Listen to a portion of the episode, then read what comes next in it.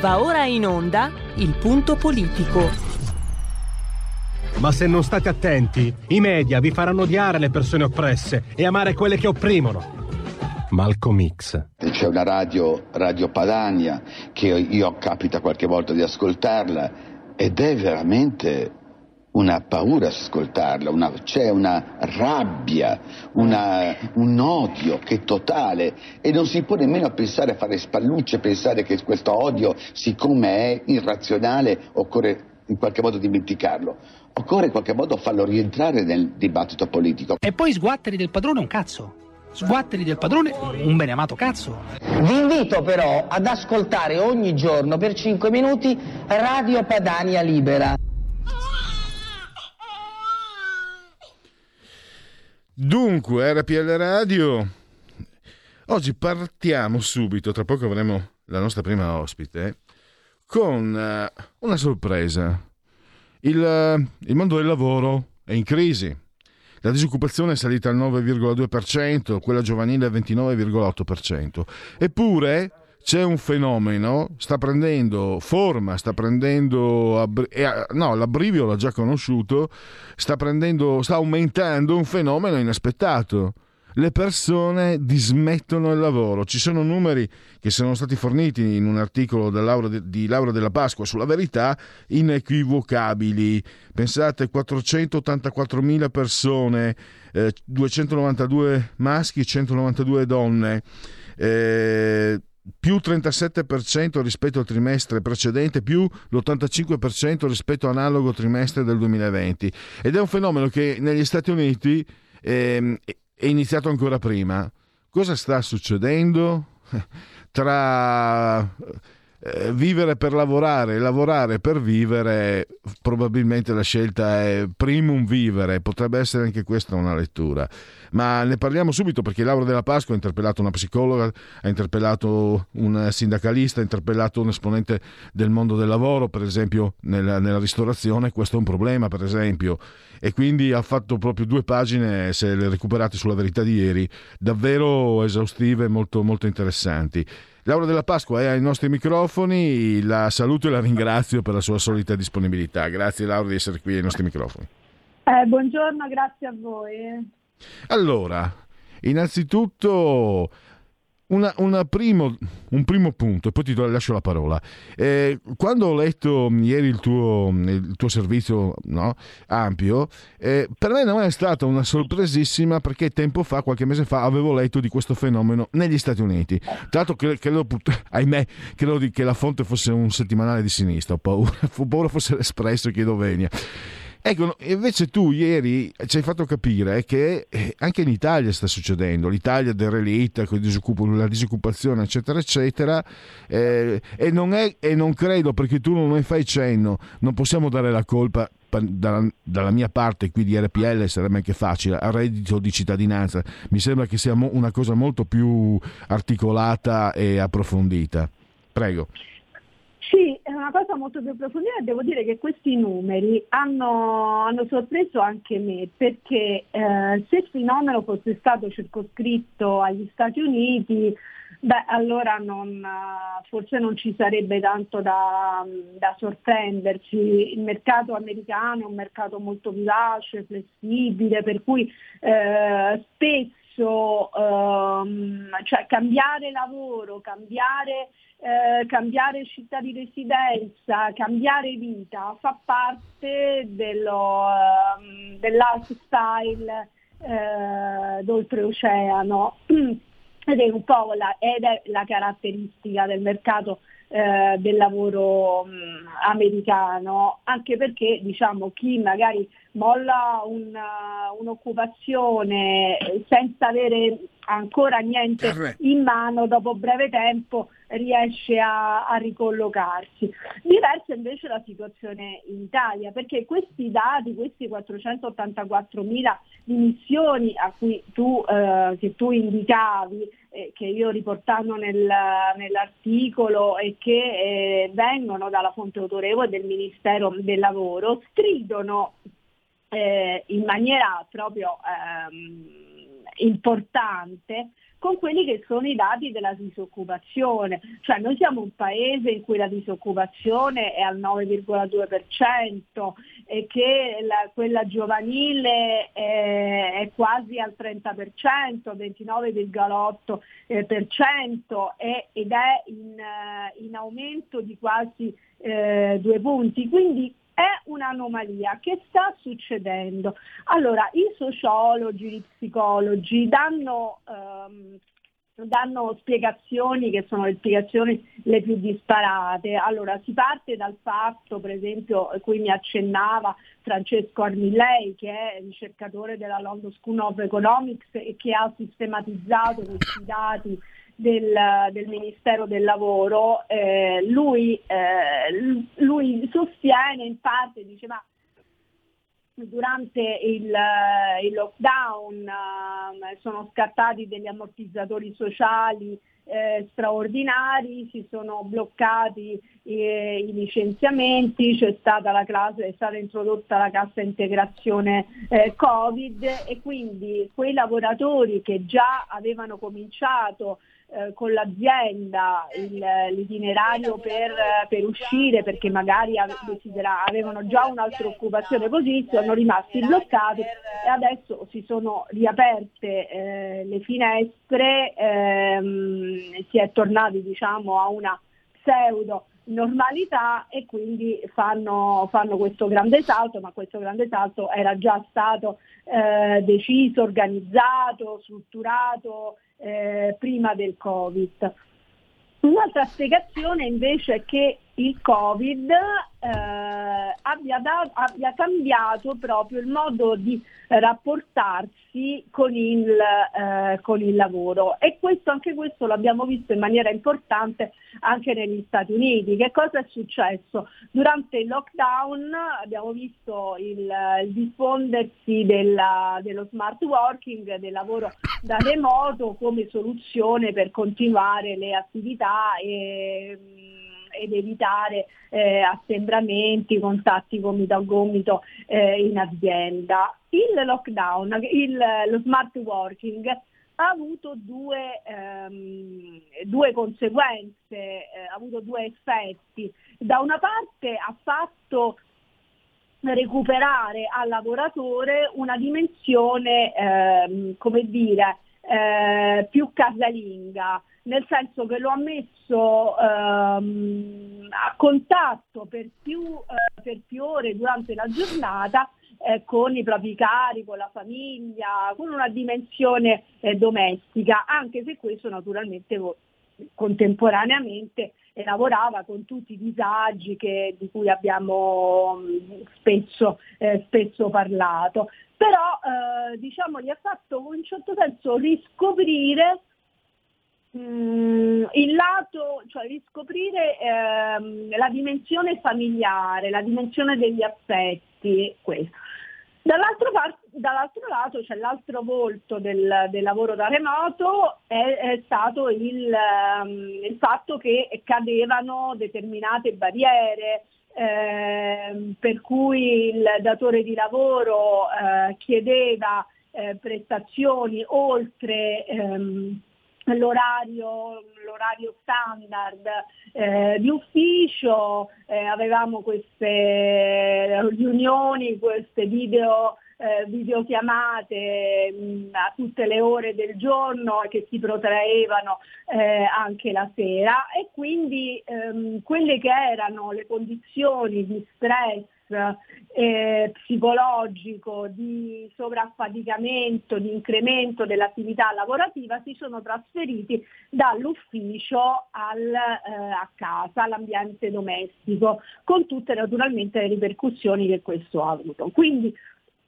eh, anche in questo caso eh, molti lavoratori hanno, eh, hanno scoperto, cioè hanno, sono entrati in quelli che gli americani chiamano una condizione di burnout, cioè di, eh, di esaurimento, di alto stress eh, mh, psicologico e eh, probabilmente li ha, questo li ha fatto eh, riflettere ancora di più sulla qualità della vita, eh, come ha fatto riflettere combinato anche al discorso del Covid. Cioè il Covid ci ha messo di fronte ad una realtà che forse prima eh, tentavamo di, ehm, di, eh, di accantonare, non, non, prendevamo in considerazione più di tanto, cioè la possibilità che la vita possa cambiare improvvisamente da un momento all'altro per un effetto esterno. E quindi questo ha fatto riscoprire determinati valori e quindi anche riscoprire l'importanza della qualità della vita e quindi riscoprire l'importanza del tempo libero, tempo libero da dedicare alle passioni, al, alla famiglia, agli affetti, eh, a qualsiasi cosa che sia che non sia il lavoro. Quindi, quindi questo mix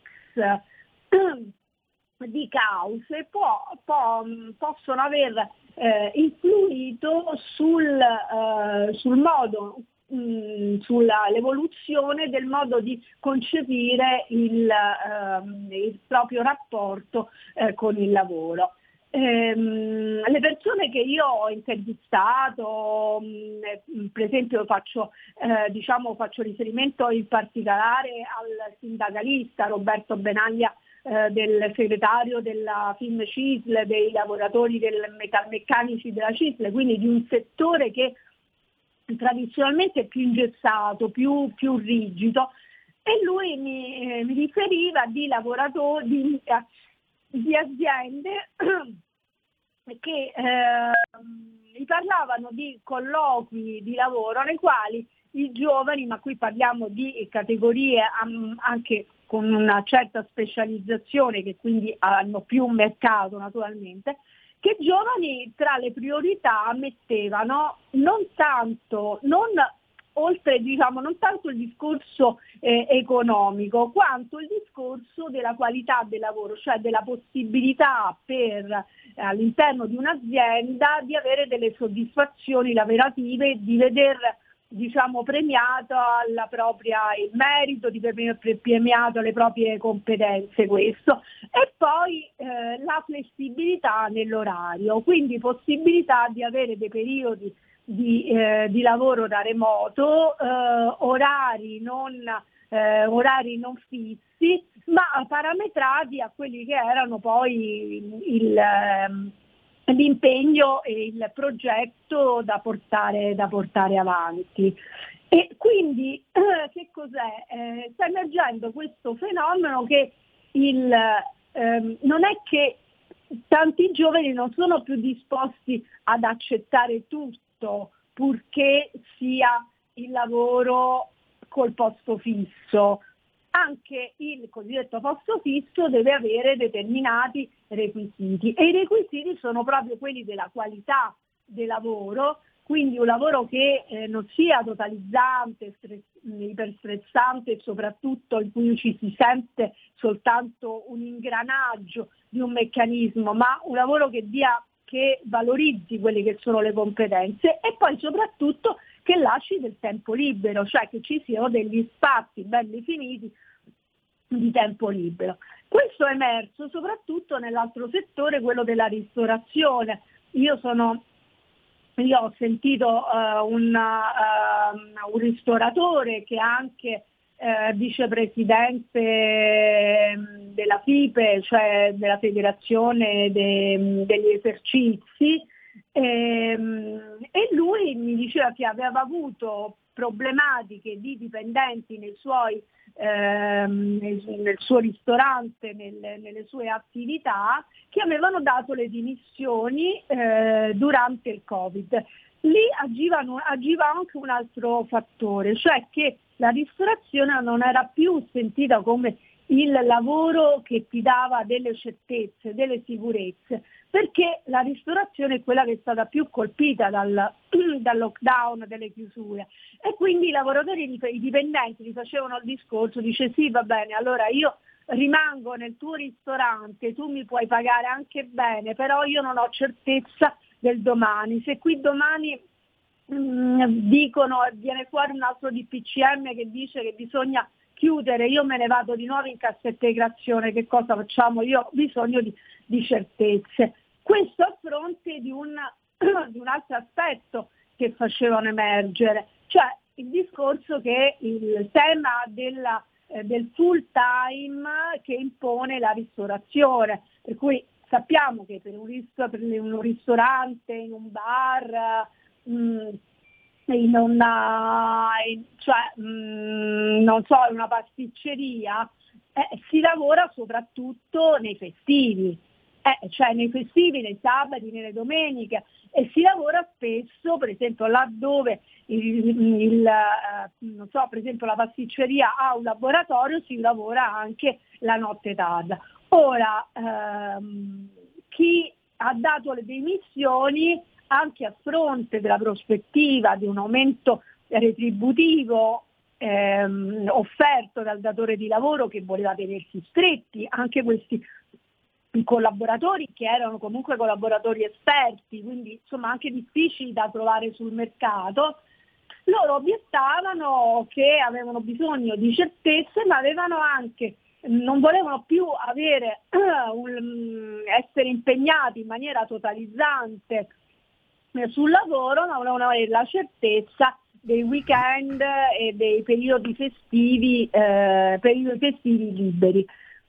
Questo insieme una, alla crisi ha, uh, ha, creato una situazione di estrema difficoltà nel settore della ristorazione, tant'è vero che mancano ancora ehm, migliaia di, si parla di 40.000 professionisti tra cam- camerieri, cuochi, pasticceri, barman, addetti alle, alle cucine Laura, e eh, che sono irreperibili permettimi... proprio perché eh, la, la, le, quel, quell'attività non ha più grande appeal. Scusami, eh, purtroppo siamo verso la chiusura, abbiamo un, un, un minuto.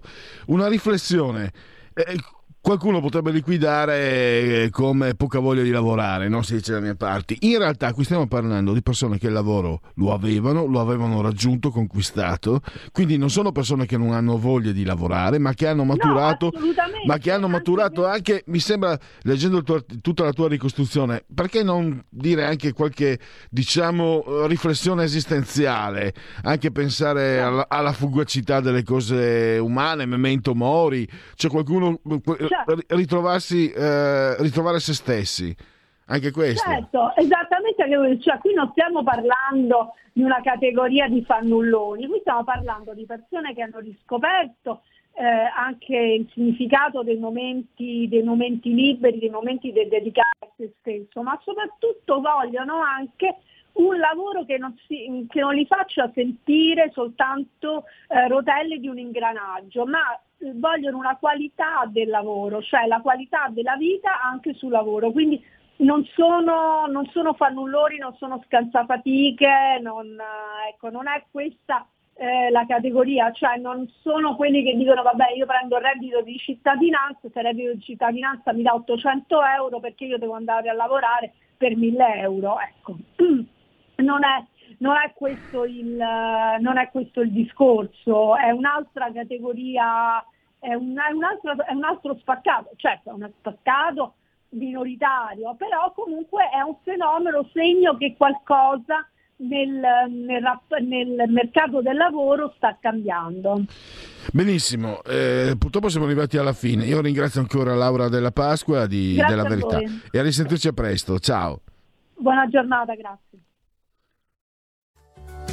Abbonati a RPL, la tua radio. Visita il nostro sito radiorpl.it. Con il tuo contributo tieni alta la tua voce libera. Come ascoltare RPL la tua radio? Semplice. DAB Plus, la radio digitale. Canale 740 della TV digitale terrestre. Smartphone e tablet. Scarica l'app di RPL la tua radio per Android o iOS. Smart speaker Amazon Alexa. Installa la skill per Alexa di RPL la tua radio radio e prova a dire Alexa, apri RPL la tua radio. Dal tuo computer puoi ascoltarci sulla web radio o web tv o in auto su Android Auto o Apple CarPlay. RadioRPL.it. Semplice!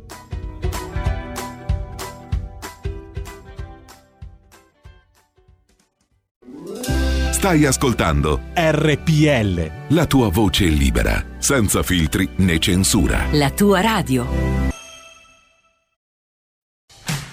Porta con te ovunque RPL la tua radio. Scarica l'applicazione per smartphone o tablet dal tuo store o dal sito radiorpl.it. Cosa aspetti?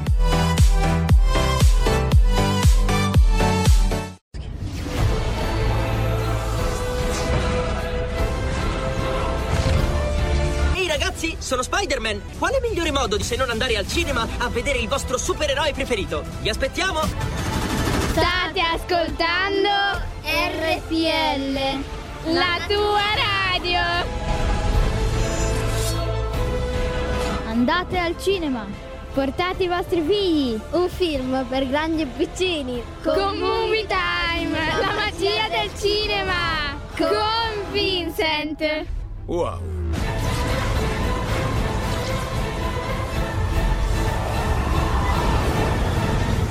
哈哈哈哈哈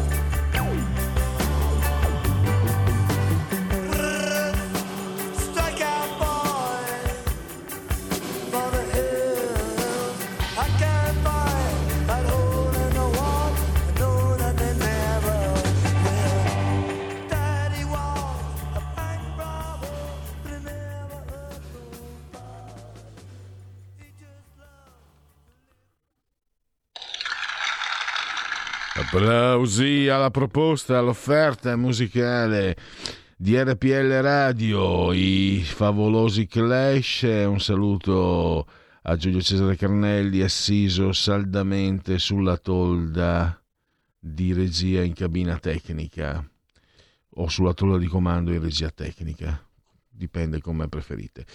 Partiamo tra pochissimo con eh, il prossimo ospite, Marco Gregoretti. Partiamo pure, eh, in, perché parleremo di un argomento molto sensibile.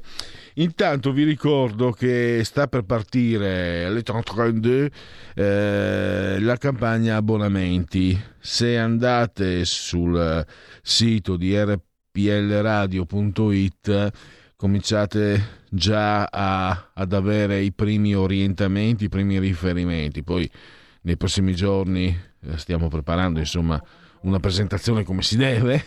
Però intanto se siete interessati è una nuova campagna abbonamenti con, eh, offer- con nuove offerte, nuove proposte, nuove opportunità eh, che mh, mm, a nostro avviso vi, vi faranno sicuramente eh, molto, molto, molto piacere.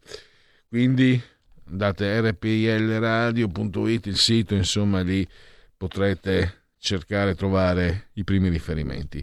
Intanto abbiamo Marco Gregoretti, benvenuto. Buongiorno. Ciao Marco, benvenuto nella tua trasmissione. Ci sono molti argomenti eh, che, che, che, troppi.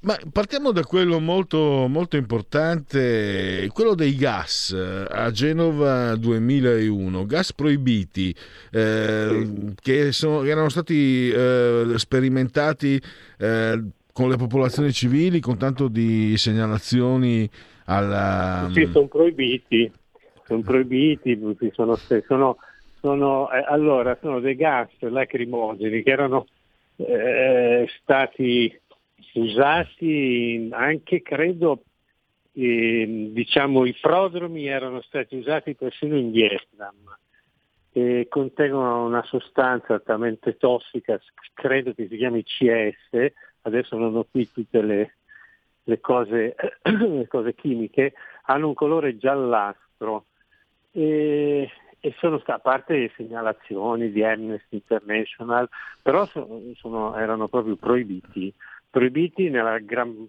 parte dei paesi del mondo e, e a Genova sono stati usati nel, nel, durante il, il G8 il 19, 20, 21, 22 luglio 2001 eh, venivano, venivano diciamo, eh, sparati anche dagli elicotteri questi gas eh, lacrimogeni ehm, sui manifestanti. E poi a me successe, cioè io gli ho, ho scoperto questa cosa allora perché a un certo punto, mentre stavo correndo in piazza Limonda, io ovviamente stavo seguendo come, come giornalista, come cronista tutte le vicende genovesi, stavo correndo verso piazza Limonda perché c'erano gli scontri, non era ancora stato ucciso Carlo Giuliani, e a un certo punto uno di questi candelotti è, è esploso diciamo a 10 centimetri dal piede e io ho sentito una cosa terribile in gola, negli occhi, nel naso e, e siccome l'aria peraltro era già infestata da, da, da, dai gas, io ero anche coperto sul viso, no? E non mi era mai successo, cioè da ragazzi o manifestazioni, concerti in cui venivamo sgombrati eh, a manganellate lacrimogeni negli anni, primi anni 70, fine anni 60 ne ho fatti un bel po', ma una cosa del genere. Io sostanzialmente sono caduto svenuto per terra dopo aver sentito tutto questo bruciore pazzesco nel petto, in gola. E, e mi sono risvegliato con un perché c'era un signore che mi tirava dell'acqua gelata in testa, in faccia. Pronto, ci siete? Senti, sì, sì, sentite? io ti, ah, sento, ecco, ti sento no, benissimo. Avevo avvertito un silenzio. Allora, ho cominciato a occuparmi di questa cosa e eh, un, giovane, un giovane aspirante giornalista aveva fatto una ricerca, io mi aveva fatto proprio anche un, un libretto no? dove veniva eh, raccontato quali erano gli effetti e, e, poi adesso non ricordo, mi sembra si chiamasse Rallo questo ragazzo, che poi forse Oratto, che poi forse ha fatto anche un suo percorso professionale, ma purtroppo non, non me lo ricordo ed è un problema perché non riesco a rintracciare altri documenti che rintraccerei attraverso lui. Ma eh, succede che un sacco di gente finisce in ospedale, finisce in ospedale malamente e c'è gente che è, è, è rimasta offesa per sempre, c'è gente che, avuto, che ha, non è mai più guarita e si, si è addirittura ipotizzato che un paio di persone siano morte per colpa in ospedale dopo dopo un po' di tempo a causa di questi, di questi gas. E siccome in questi giorni, in queste settimane, come dire, l'idea che potrebbero esserci degli scontri in piazza è sempre più, eh, sempre più stringente, è sempre più verosimile, e, e allora io ho voluto, come dire, fare una memoria, no?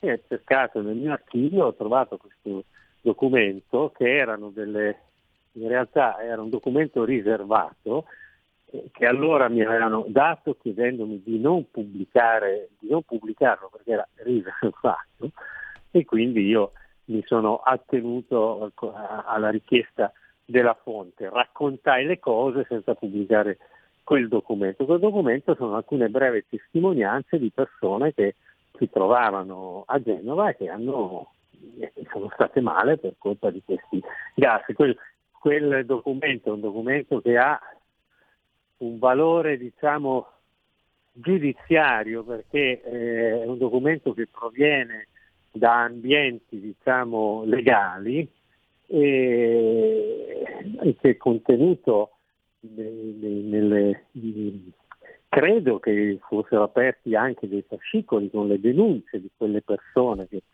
eh, avevano rilasciato quelle testimonianze. Dopodiché quei, quelle denunce, quei casi non si sarà boh, mai più saputo che, che, fine abbiano fatto, ma c'erano delle, delle indagini, c'erano, eh, perché, perché quei gas lacrimogeni non dovevano essere usati. Ecco, questo è. E spero che a nessuno venga in mente visto che sta salendo la tensione sociale nelle piazze, spero che a nessuno venga in mente di eh, dire, fronteggiare le problematiche di ordine pubblico con quelle, con quelle metodologie, ecco perché sarebbe secondo me drammatico. Ecco, a me è venuto in mente che in quegli anni eh, le massime autorità italiane, per esempio, nascondevano eh, i danni dell'uranio impoverito con Mattarella, sì, assolutamente. Mattarella ministro della tema. difesa. Mi sono occupato a lungo di uranio impoverito anche e, e ancora non è che allora continuano a nascondere, a negare, perché per un motivo molto semplice, per i, per i risarcimenti, perché chi è riuscito a spuntarla si è preso un sacco di soldi. Io ho seguito tutta la tutta l'evoluzione del povero Marco Diana che avevo conosciuto ah, sì. da Alghiero, ecco, e che avevo anche intervistato, eh, eh, insomma, un mio, uh, un mio amico è morto, è morto, un mio amico che era stato eh, in Somalia, era diventato un amico, ma era stata poi una mia fonte, che mi aveva raccontato tante di quelle cose che erano successe tra Mogadiscio e Balad, è morto tanti anni dopo a causa di una, di una eh, grave forma tumorale provocata dall'uranio impoverito. L'uranio impoverito c'era già in Somalia nel 1993 e c'erano in Somalia, io pubblicai anche tutti i documenti, c'erano in Somalia i cartelli con scritto dove non, non bisognava avvicinarsi assolutamente perché c'era uranio impoverito con cui diciamo, venivano rivestiti eh, so, proiettili, bombe, eccetera. E, ed erano cartelli mh, eh, eh, esposti dal, dal capofila della missione de, della missione Restore Hope, che era che erano gli Stati Uniti, tutti, tutti i corpi militari dei vari stati osservavano quelle disposizioni, gli italiani no, andavano a mani nude, toccavano, eccetera, eccetera. E se ne sono ammalati tanti. Io in quel periodo eh, mi ricordo che conobbi proprio nella mia palestra di karate un, uh, poi mio carissimo amico è diventato poi ed è anche diventato un collega che si, chiamava, che si chiama Ivar, che eh, era stato in Somalia, era stato in Somalia, era uno molto dotato fisicamente eh, per gli sport, era stato in, in, Somalia come allievo ufficiale, aveva fatto tutta la missione, ma aveva una, una malattia che non sarebbe mai più guarita, qualcosa che aveva a che fare col sangue, che mi sembra sostanzialmente che se si faceva un taglietto non aveva problemi a, a coagulare, derivante dal, dall'uranio impoverito. Ecco. E poi io ho ricevuto pressioni perché eh, poi c'è fatti, stata fatta credo anche una commissione parlamentare che alla fine, come sempre, tutte le commissioni ha insabbiato, le commissioni parlamentari servono a insabbiare. Ecco, quindi anzi mi replicano, eh, niente, tutti innocenti, però insomma eh, chi, chi, ha, chi, è morto, chi si è ammalato per colpa di Però eh, Marco, comunque devo dire, siccome l'ho seguito anch'io, eh, dammi, lasciami dire perché la volle la Lega quella commissione, cercarono di mettere a capo di quelle commissioni persone compiacenti. Alla fine, non so se sia merito della commissione, comunque sono arrivate le, delle sentenze che hanno smascherato il, il muro di gomma. E, e certo. volevo chiederti, no, questa è una mia, volevo confrontarmi io onestamente, con, con grande sincerità, ho provato eh, un sentimento, la parola indignazione è solo indicativa, quando ho visto quello che era ministro della difesa, che continuava a rispondere alle interrogazioni di rifondazione comunista e Lega, continuava a rispondere non è successo niente, non è successo niente, non è successo niente, l'uranio impoverito non è pericoloso, è stato fatto Presidente della Repubblica. Io ho provato qualcosa. Certo.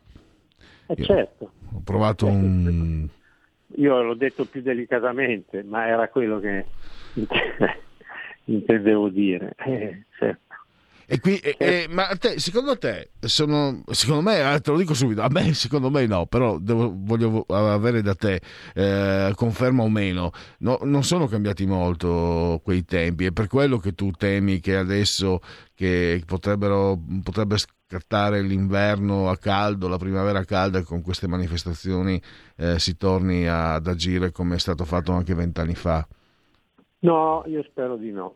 Io spero di... Allora, c'è un discorso che, che, che è collegato. Io eh, forse sai che eh, negli anni 70 eh, era stata, come dire, primi anni 70, sì, sono metà anni 70, era stata istituita una cosiddetta unità ombra, mh, voluta dall'allora K. Ossiga. Questa mm. unità ombra eh, aveva il compito di infiltrarsi nelle manifestazioni, di creare il caos e le provocazioni. Si mettevano dietro, erano eh, insomma, eh, appartenenti a, alle nostre forze dell'ordine, ecco, e ai nostri apparati. Si mettevano la borsa di tolfa, tu trovi delle cose anche nel mio blog, eh? si uh-huh. mettevano, ogni volta che lo pubblico poi mi, mi, mi bloccano il blog, comunque va bene. Mettevano la borsa di tolfa, si vestivano da, da contestatori, da autonomi, si mettevano dietro le linee e provocavano i, i poliziotti della, dei reparti celeri, eccetera, non lo sapevano finché poi dopo uccisero Giorgiana Magri con un colpo di pistola in testa, ammazzarono nel 1967 durante una manifestazione non autorizzata per, eh, mi sembra, sull'aborto, uccisero questa povera ragazza di 19 anni. Quella unità ombra l'abbiamo poi dopo vista a Genova, l'abbiamo vista a Napoli, l'abbiamo vista all'estero, l'abbiamo vista, e io te lo dico con condizione di causa, perché? Perché alcuni di questi appartenenti a questa unità ombra erano convinti, erano convinti di fare il bene dello Stato, no? erano convinti che, che, stavano facendo delle cose per il bene dello Stato per proteggere i cittadini, fin, fin quando hanno capito l'inganno, l'inghippo. E allora alcuni, eh, in, in particolare uno di loro mi cercò e io andai da lui in un posto in campagna, mi fece vedere tutto l'armamentario che aveva e mi raccontò tutte queste cose. Ovviamente possono anche spararmi in testa, non dirò mai a nessuno chi è questa persona. E dice noi, noi siamo disperati, però quella, que, i, i, nipoti, i figli, eh, io penso che sia, come posso dire, verosimile che esistano ancora delle strutture così e io non ce l'ho neanche con gli appartenenti eventuali a queste eventuali strutture, perché vengono ingaggiati per il bene dello Stato. No? E quindi non, nulla sanno del passato o poco sanno del passato e quindi sono convinti. Ecco, è, è, è per questo che io intravedo dei rischi. Io qualche qualche cosina l'abbiamo vista, no? con, con, con, quello che, provoca, che, che provava eh, l'assetto ondulatorio della camionetta. Eh, quello lì che cos'è che era? No? Eh, o quelli che hanno fatto l'assalto alla CGL, che cos'è che erano quelli? Qualcuno di quelli che ha fatto l'assalto alla CGL si è fatto ricco per il resto delle sue quattro generazioni, secondo me. Ma quelle erano, erano eh, provocazioni eh, studiate a tavolino per creare il caso, appunto. E, e, temo che purtroppo ho paura che, che, che succederanno delle cose brutte. No? E allora per questo che io ho recentemente eh, ripubblicato eh, alcuni lavori che avevo fatto sul, sull'unità ombra e diciamo passate quattro ore mi hanno eh, bloccato per l'ennesima volta il blog e poi ho, adesso spero di averlo protetto un po' di più e adesso e poi ho pubblicato le cose del gas lacrimogeni perché sento anche se in maniera più bislacca in maniera meno organizzata, in maniera meno scientifica, in maniera meno professionale, questa atmosfera la sento un po', ecco, la sento, con un passaggio in più, con un passaggio drammatico in più, che a quei tempi c'era una stampa, c'erano dei giornalisti che andavano a scavare su questo.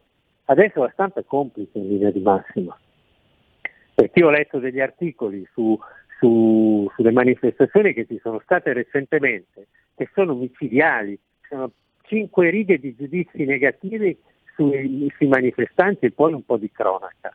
Ecco, eh, il giornalista deve raccontare e parlare con tutti, il giornalista deve parlare anche con chi sostiene che la terra sia piatta, deve parlare con tutti senza pregiudizi.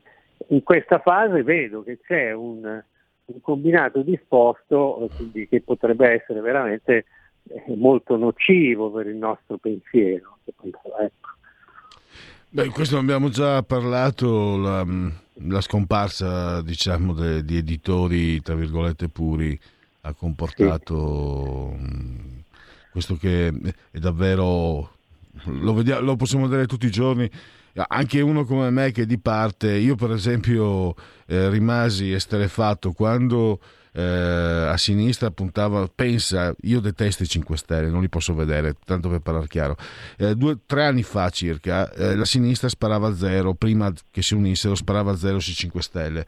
E francamente ho letto, mi ricordo, posso citare anche la fonte, la stampa, soprattutto poi nelle pagine quelle torinesi, contro l'Appendino per eh, gli incidenti di, di Piazza San Carlo per la finale sì. del, della Juve. Io, io, io, ti, io, ti, dico, io che adesso scusi, chiedo scusa anche agli ascoltatori perché sto interloquendo, non è, non, non è più un'intervista, però voglio, mi piace, cioè, ci tengo anche a comunicare, io che detesto e detestavo i 5 Stelle, sono rimasto inorridito perché sono partiti subito eh, dipingendo, cioè, era tutto colpa del, era tutto quello che era successo era colpa dell'Appendino, era colpa dell'Appendino che ci fossero eh, gli spettatori, era colpa di questo, era colpa sua di questo, era colpa... io sono rimasto impressionato e, e, come, leghi, e come leghista, cioè come uno di parte parte, sono abituato perché la, anche la Lega ha ricevuto e continua a ricevere trattamenti di un certo tipo. Senza fare vittimismi, senza fare vittimismi per carità. No, ma secondo me questo, questo accanimento del, del PD nei confronti del Movimento 5 Stelle o della sindaca Appendino e, o della sindaca Raggi ha una motivazione politica perché quelli non fanno niente a caso. Ah beh, sì, La certo. motivazione politica è che eh, noi non dobbiamo dimenticarci che sia la Appendino che la Raggi sono stati eletti con voti del centrodestra a Torino e a Milano. E allora l'operazione politica del PD è stato quello di togliere, di togliere questo collegamento che c'era tra il pezzo del Movimento 5 Stelle e il centrodestra, perché a Torino è stata votata l'Appendino per non votare chi era Fassino. Ecco. E a Roma è stata votata l'Appendino, non mi ricordo, per non votare chi, eh, guarda che anche il leader del tuo partito, del partito per cui simpatizzi, disse che avrebbe votato Raggi.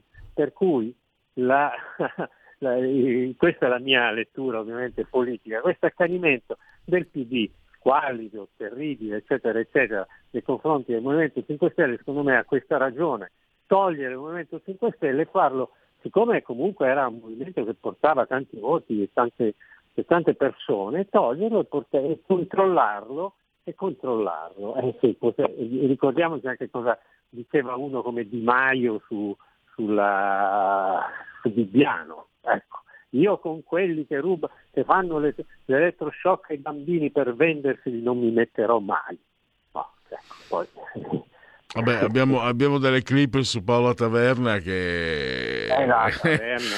che sembra, se, se, poi è vero che probabilmente mi permetto di dire senza, senza nessuna presunzione personaggi, certi personaggi forse non, non vale nemmeno la pena eh, parlarne perché qui cioè, parlare di Paolo Taverna francamente mi, se- mi sembra squalificante perché abbiamo parlato abbiamo appena parlato di temi eh, serissimi come questo anche de- di, di, di ga- l'uso di gas proibiti eh, Marco siamo arrivati al termine ah, ok ti do appuntamento per questa che è la tua trasmissione la tua Grazie. trasmissione martedì prossimo e grazie veramente per essere stato qui con noi.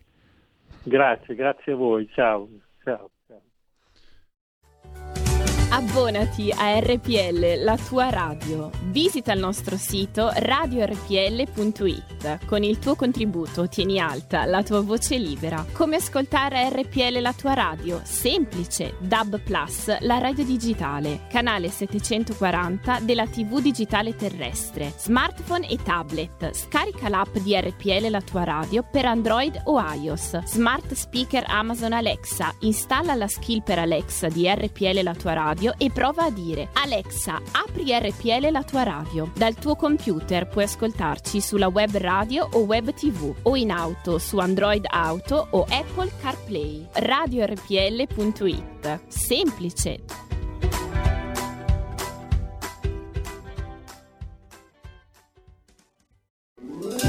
Stai ascoltando RPL. la tua voce libera, senza filtri né censura. La tua radio.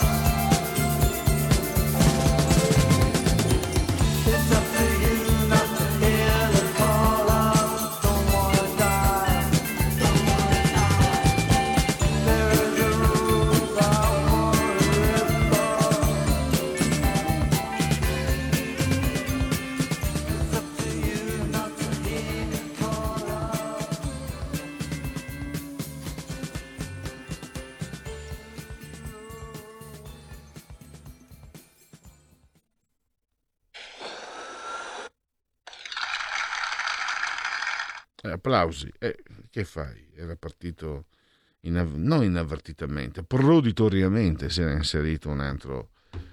Ecco qua. Inquadra, inquadra, condividi, condividi, alziamo l'audience, si alza, si alza l'audience, si sta alzando Dago Spia con eh, Miriana Trevisan. Eh, mamma mia, una volta un'intervista. Ah, Salvini disse che, mh, che aveva il poster in camera di Miriana Trevisan e lei, ah, no, no, no, quella politica di Salvini non piace. E vabbè, cioè, potevi anche essere più cortese, no? Ti- tientela per te la tua opinione. Cioè, quello- e- era Salvini già su- sulla cresta dell'onda, un, un personaggio popolare, eh, eccetera, che dice, "Oh, lì, dici va bene, son- non dir niente, no, ha voluto... Cioè, che poi una così non può mai proporsi come personaggio di sinistra, anche se ci ha cercato. E mi ricordo anche in un'intervista che avevo letto, ma cioè, non è che sto a leggere per carità le interviste, che cioè, era, era quasi, invi- non dico inviperita, ma le facevano presente che il cognome Trevisan era di chiara origine veneta e lo, lo- lo voleva negare praticamente. E vabbè, eh, che a me non interessano i campanilismi, ma le origini non possono mai essere motivo di vergogna, possono essere motivo di curiosità, di interesse, non di vergogna. E devi vergognarti. Ah, eh. Ma devo dire, Miriana Trevisan, ma qui a Milano ho scoperto che ci, soprattutto se hanno la mamma friulano e veneta, ci sono milanesi che non te lo dicono perché si vergognano. Ci sono, eh, ci sono, ci sono, e non necessariamente anziani. Questa è una cosa che non, eh, sinceramente, non, non, eh, non riesco a condividere. Eh, RPL Radio, la vostra voce che sembra RPL, campo oltre cent'anni, 16.07, 7 in simultanea con noi, cioè con Giulio Cesare Cardelli, assiso sul di comando solamente regia tecnica, il sottoscritto, entrambi sospesi a 25 metri sopra il livello del mare. E poi ancora 24 gradi centigradi sopra lo zero. Codesta è la temperatura interna. Mentre vediamo niente. Ah, adesso vi dico anche cosa sta succedendo all'esterno. 11.9 la temperatura esterna, 71% l'umidità, 1027.4 millibar la pressione. Il tutto nel decimonono giorno di Brumaio, mese del calendario repubblicano per i, per i gregoriani, 52 sono i giorni che ci separano dalla fine. Per tutti è un martedì, martis 9 novembre. Martas non lo dico neanche se mi se mi minacciano di, di, di punizioni fisiche. E anno domini 2021 e un abbraccio forte forte forte forte forte alla signora Angela, alla signora Carmela e alla signora Clotilde che ci seguono dal televisore, il canale è il 740 740 740. Ci potete seguire molto comodamente anche da internet, su YouTube, dal portale del quotidiano La Verità e ovviamente ancora più comodamente, eh, grazie all'applicazione iOS Android, eh, dal, dal, smartphone, iPhone, eh, iPad, mini iPad, tablet, smart television, Fire TV, Alexa, accendi RPL Radio, passaparola, ve ne saremo riconoscenti. E anche, mi raccomando, cullati dall'alcido suono digitale della radio DAB. Adesso, eh, credo di aver detto tutto nei convenevoli formulaici, adesso Giulio, ecco qua. Ah, ah. Dai, facciamola partire. Mi... Io mi sono divertito, non so voi. Non so...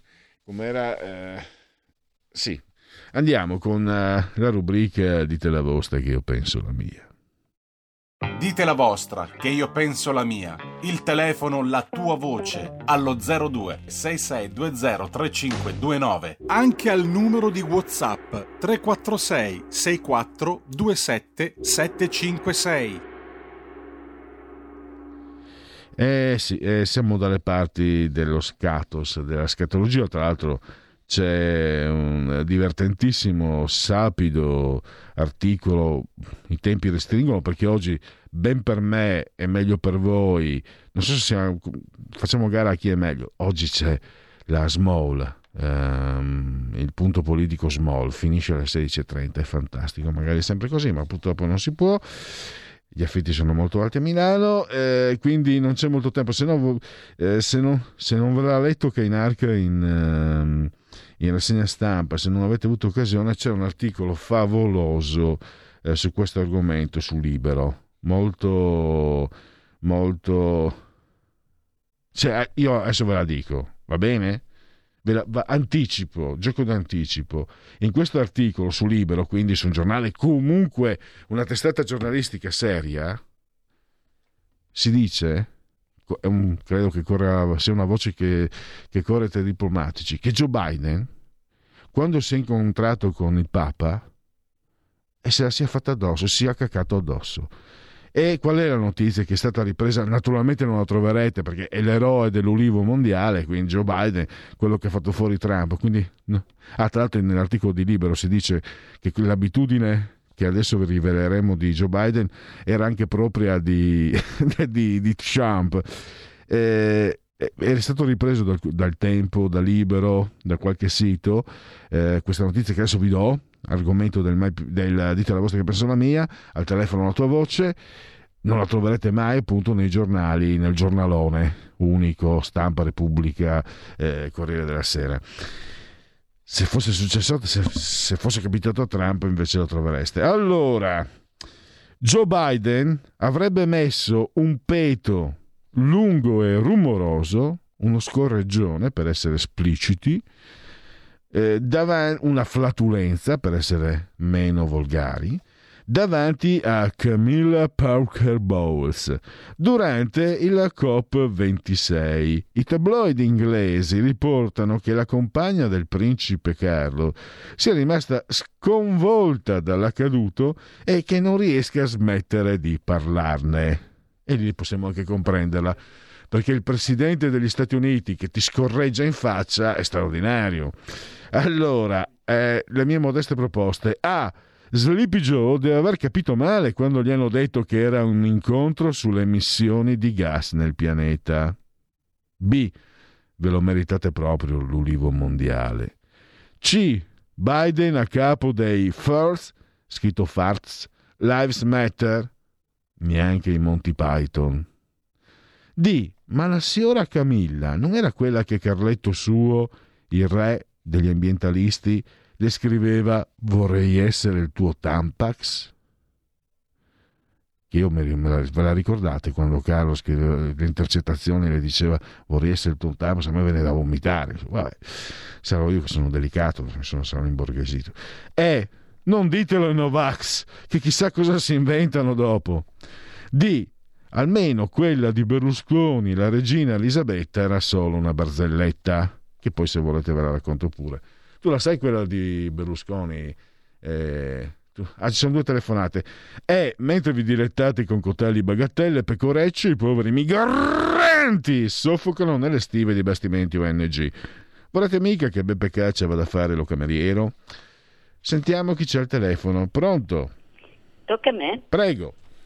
Buongiorno. Buongiorno. Mi diverte sempre l'altalena della... come si chiama? Accidenti la memoria. Il livello del mare. Dell'altitudine. L'altitudine, esatto. Stavolta siamo a un'altalena bassa. Sì, dipende dalla pressione. Eh, Le, le rivelo un segreto. Certo. Comunque, ascolti, quando lei parla del, um, eh, del brumaio, eccetera, si riferisce al calendario di Napoleone per caso? Della rivoluzione francese, per essere più Appunto. precisi. Appunto. E, e poi un particolare vorrei dire, mi ha divertito da matti perché ogni tanto vado, non guardo più nessun tipo di televisione tranne Rete 4 di mm, Giordano, Mario Giordano è bravissimo anche quando fa la sceneggiata. Comunque mi ha divertito molto ieri vedere Rai 1 eh, dopo le 4 e qualcosa eh, dove eh, osannavano la- le forze di intervento, non ricordo più se carabinieri o quali, perché avevano liberato dopo 21 giorni la casa di quel povero disgraziato 86enne. Perché mi aveva appena parlato Mario Giordano, che aveva fatto vedere la paletta con 30 abitazioni liberate. E poi c'era l'intervento anche della figlia di accidenti. Ce l'ho davanti agli occhi. Sta memoria delinquenziale, vabbè, non ne ho mai avuta quindi. Eh, la figlia del generale dalla Chiesa, Rita dalla Chiesa, era da Mario Giordano e ieri era nel circolo, perché naturalmente l'hanno dovuto invitare nel circolo lì di quel tale che fa la televisione verso le 4 e qualcosa, che non guardo mai, però per caso volevo sentire il meteo, perché più delle volte guardo verso ovest. Io ho delle finestre che danno verso le montagne al confine con la Francia, quindi io so già di lì il tempo che farà l'indomani per potermi regolare con eh, che cosa lavare, eccetera, eccetera. E ieri invece ho visto eh, le, mh, le osanna eh, levate verso questo povero disgraziato 86enne che finalmente, dopo soli 20 giorni, gli avevano liberato la casa. Mi è venuto da ridere proprio. Eh, eh, ho riso per tutto il pomeriggio perché dovuto, sono dovuti andare su Rete 4 per avere queste informazioni. Naturalmente non ne hanno parlato perché non sono corretti. Avrebbero dovuto dire che avevano preso l'in- la- l'intervista di Mario Giordano e invece non l'hanno fatto, sono scorretti come sempre. Va bene. La, la ringrazio, intanto era l'argomento anche del dite la vostra di ieri, questo, di questo fatto che è accaduto a Roma. C'è un'altra telefonata, pronto? Pronto? Sì, buongiorno. Sì, buongiorno, sono Giusy di Varese. Io parlo di un altro tema. Eh, questa mattina sulla verità infatti mi era venuto in mente già da qualche tempo, eh, le- i test salivari eh, che sono stati approvati ma mai eh, sono svaniti, non, non- non- non- si sente più parlare, però oh, sono già eh, approvati per legge. Infatti qui su eh, La Verità eh, dice che eh, in, in Trentino vengono usati tranquillamente. E perché da noi no?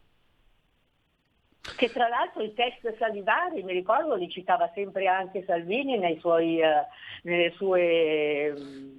Io l'ultima, l'ultima che avevo letto sui test salivari è che chiaramente però era una posizione non favorevole e, e che non fossero attendibili, non fossero, non fossero sicuri. Questa è l'ultima eh, informazione che ho io, ma di qualche tempo fa. Allora, eh, Giusy, io la saluto, la ringrazio, c'è un'altra telefonata, purtroppo il tempo stringe. Pronto? Ciao Pierluigi, Ciao. ascolta, tempo fa si chiamava Radio Padania, poi il direttore ha cominciato a dire gli cambieremo nome e cercavano un nome da dargli ed è diventata RPL, Mm. però per me andrebbe chiamata Radio Londra, perché siete rimasti gli unici soli a dirci quello che dobbiamo sentire. Ah, ti HP? Sì, è quello, noi, noi- noi ci proviamo. Noi- Diglielo, no, no, diglielo a Giulio Cainarca perché ai tempi non sono riuscito a trovare la comunicazione. Vabbè. Te glielo dici, doveva chiamarsi Radio Londra. Eh, eh, Hai presente cos'era sì, Radio sì, Londra? sì, sì, lo so, lo so, ai tempi Eh. del- dei, dei nazisti, quindi... Eh, no, eh, no, tu, tu sei giovane, certe cose magari... No, no, no, sono vecchio abbastanza. Comunque, hai ancora le, comunque, ancora le prime orecchie. comunque, ancora le prime ore. Eh, comunque quella, diciamo, di, di una, l'idea di una contro... Devo dire anche che l'idea di una controinformazione è un po'... mh, è sicur- è- è espressione abusata. Nel DNA c'è sempre stata una, una radio un po'... ehm, e se lo dico qualcuno di voi magari non è contento, carbonara, cioè magari con eccessi, con errori, parlo per me, eh, con sbagli, con baruffe che non era il caso, con eh, certe volte anche mm, momenti eh, sopra le righe, però sempre con l'idea di, di dare un'infor- un'informazione eh, che non fosse in linea con, con l'ortodossia, cioè cercando con eh, la professionalità che è obbligatoria anche visto il mestiere, quelle notizie vere, reali, non inventate. no? Non, non certe cose che ho visto io che mettono in giro i Novax che fanno venire cioè, eh, c'è, una, una specie di dottoressa la, una- la spacciano per una dottoressa sul tirolese che si chiama con il nome di una birra e, e purtroppo c'è qualcuno che ci crede. Ecco noi quelle cose lì ovviamente non, non le facciamo. E se le facciamo se solo per sbaglio noi seguiamo le cose serie che però gli altri nascondono. Poi questa non è quella del, del dite la vostra di oggi non è che sia un'informazione, è, una rubrica che cerca di essere anche un po' umo- umoristica e spiritosa, comunque porta questa notizia che non vi daranno nei telegiornali perché l'eroe dell'ulivo mondiale che ha sconfitto Trump, Joe Biden, che scorreggia come una tromba davanti a Camilla Parker Ball, e insomma ci sarebbe anche da parlarne. Segui la Lega. Segui la Lega è una trasmissione realizzata in convenzione con La Lega per Salvini Premier.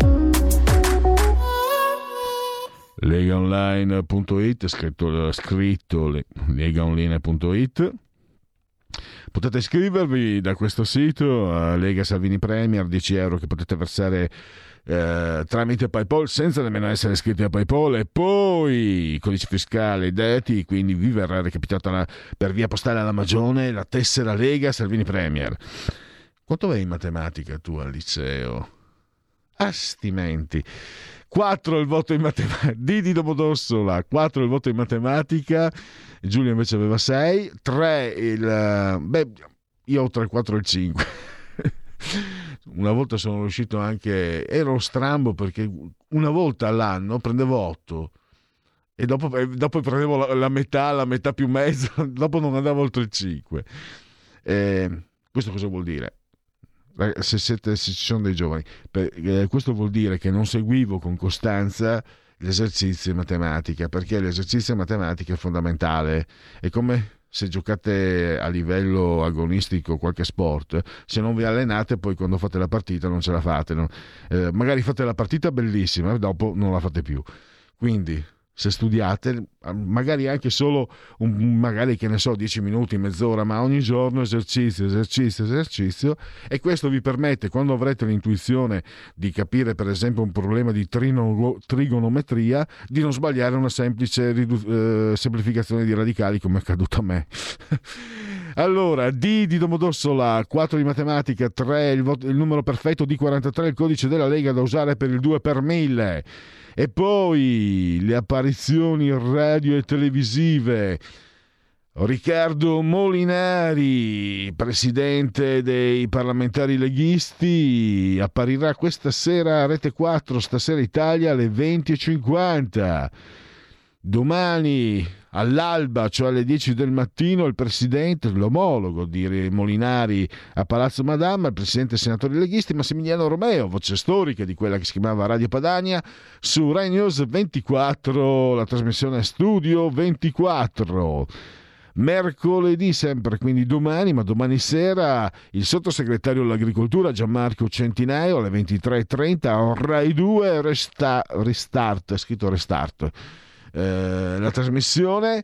Mara Bizzotto, europarlamentare bassanese, Bassano del Grappa della Lega, 9.45 l'alba quindi di domenica, 9.45 del mattino, Rai 2, punto Europa, ovviamente, con, giustamente con un europarlamentare. Infine lunedì del pomeriggio alle 17.15 Massimo Bitonci, Sky TG24, la rubrica è Economia. Massimo Bitonci sarà anche il- l'offerta del qui Parlamento che partirà fra tre minuti esatti. Intanto chiudiamo Segui la Lega. Segui la Lega è una trasmissione realizzata in convenzione con La Lega per Salvini Premier. Genetriaci ricorrenze commemorazione del, nono, del decimo nono giorno di Brumaio. Dunque abbiamo Eric Hoerbach, un filologo. Francesco d'Assisi è stato l'essenza della sua natura. Su Francesco d'Assisi è scritto: l'essenza della sua natura e il vigore del suo comportamento si fondano sulla volontà di un'imitazione radicale e pratica di Cristo. È straordinario. Eh, Eric Auerbach, io lo sapevo, eh, ne conoscevo l'esistenza, ma mi ricordo di aver avuto occasione di approfondirlo con Francesco Borgonovo. Eva Kisler in arte Hedy Lamar, che è stata una vera diva, ma è stata anche eh, un'inventrice e una grande attrice, una, mm, una grande star. Un- fu premiato nel 1991 un suo progetto dalla Lockheed, progetto che lei aveva approntato negli anni 40 durante la guerra. Eh, nato a Trieste, sindaco di Firenze, volto, più volte ministro, Lello Lagorio, socialista, Giuseppe Panini, le figu, Gianni Brezza, che noi nominiamo perché è stato l'amore della vita di Loretta Goggi, noi da bambini eravamo tutti innamorati, la freccia nera Loretta Goggi, siamo ancora innamorati di Loretta Goggi e quindi vogliamo ricordare eh, questa meravigliosa coppia di innamorati che purtroppo la morte ha separato, ma non l'amore sicuramente, perché dalle interviste Loretta lo ricorda sempre. Eh sì. La visione del Saba, il diavolo in corpo, Marco Bellocchio regista. La tecnologia da sola non dà cinema, al massimo eh, genera pura fotografia dell'esistente. Viene da Verona anche lui, è brasiliano anche lui, ha vinto un mondiale, Luis Felipe Scolari e Paola Senatore, una discinta MILF degli anni 70-80, l'incredibile look televisivo, Lu Ferrigno, e poi abbiamo eh, leghisti, non comprate i miei dischi, diceva Biagio Antonacci, tranquillo che poi non l'hanno comprati neanche gli altri, Alex Del Piero da Conegliano, campione di calcio, e Giovanna Mezzogiorno, eh, figlia d'arte e non il cognome del padre perché è molto bella, molto brava. Allora Carlina per... eh, dite la vostra.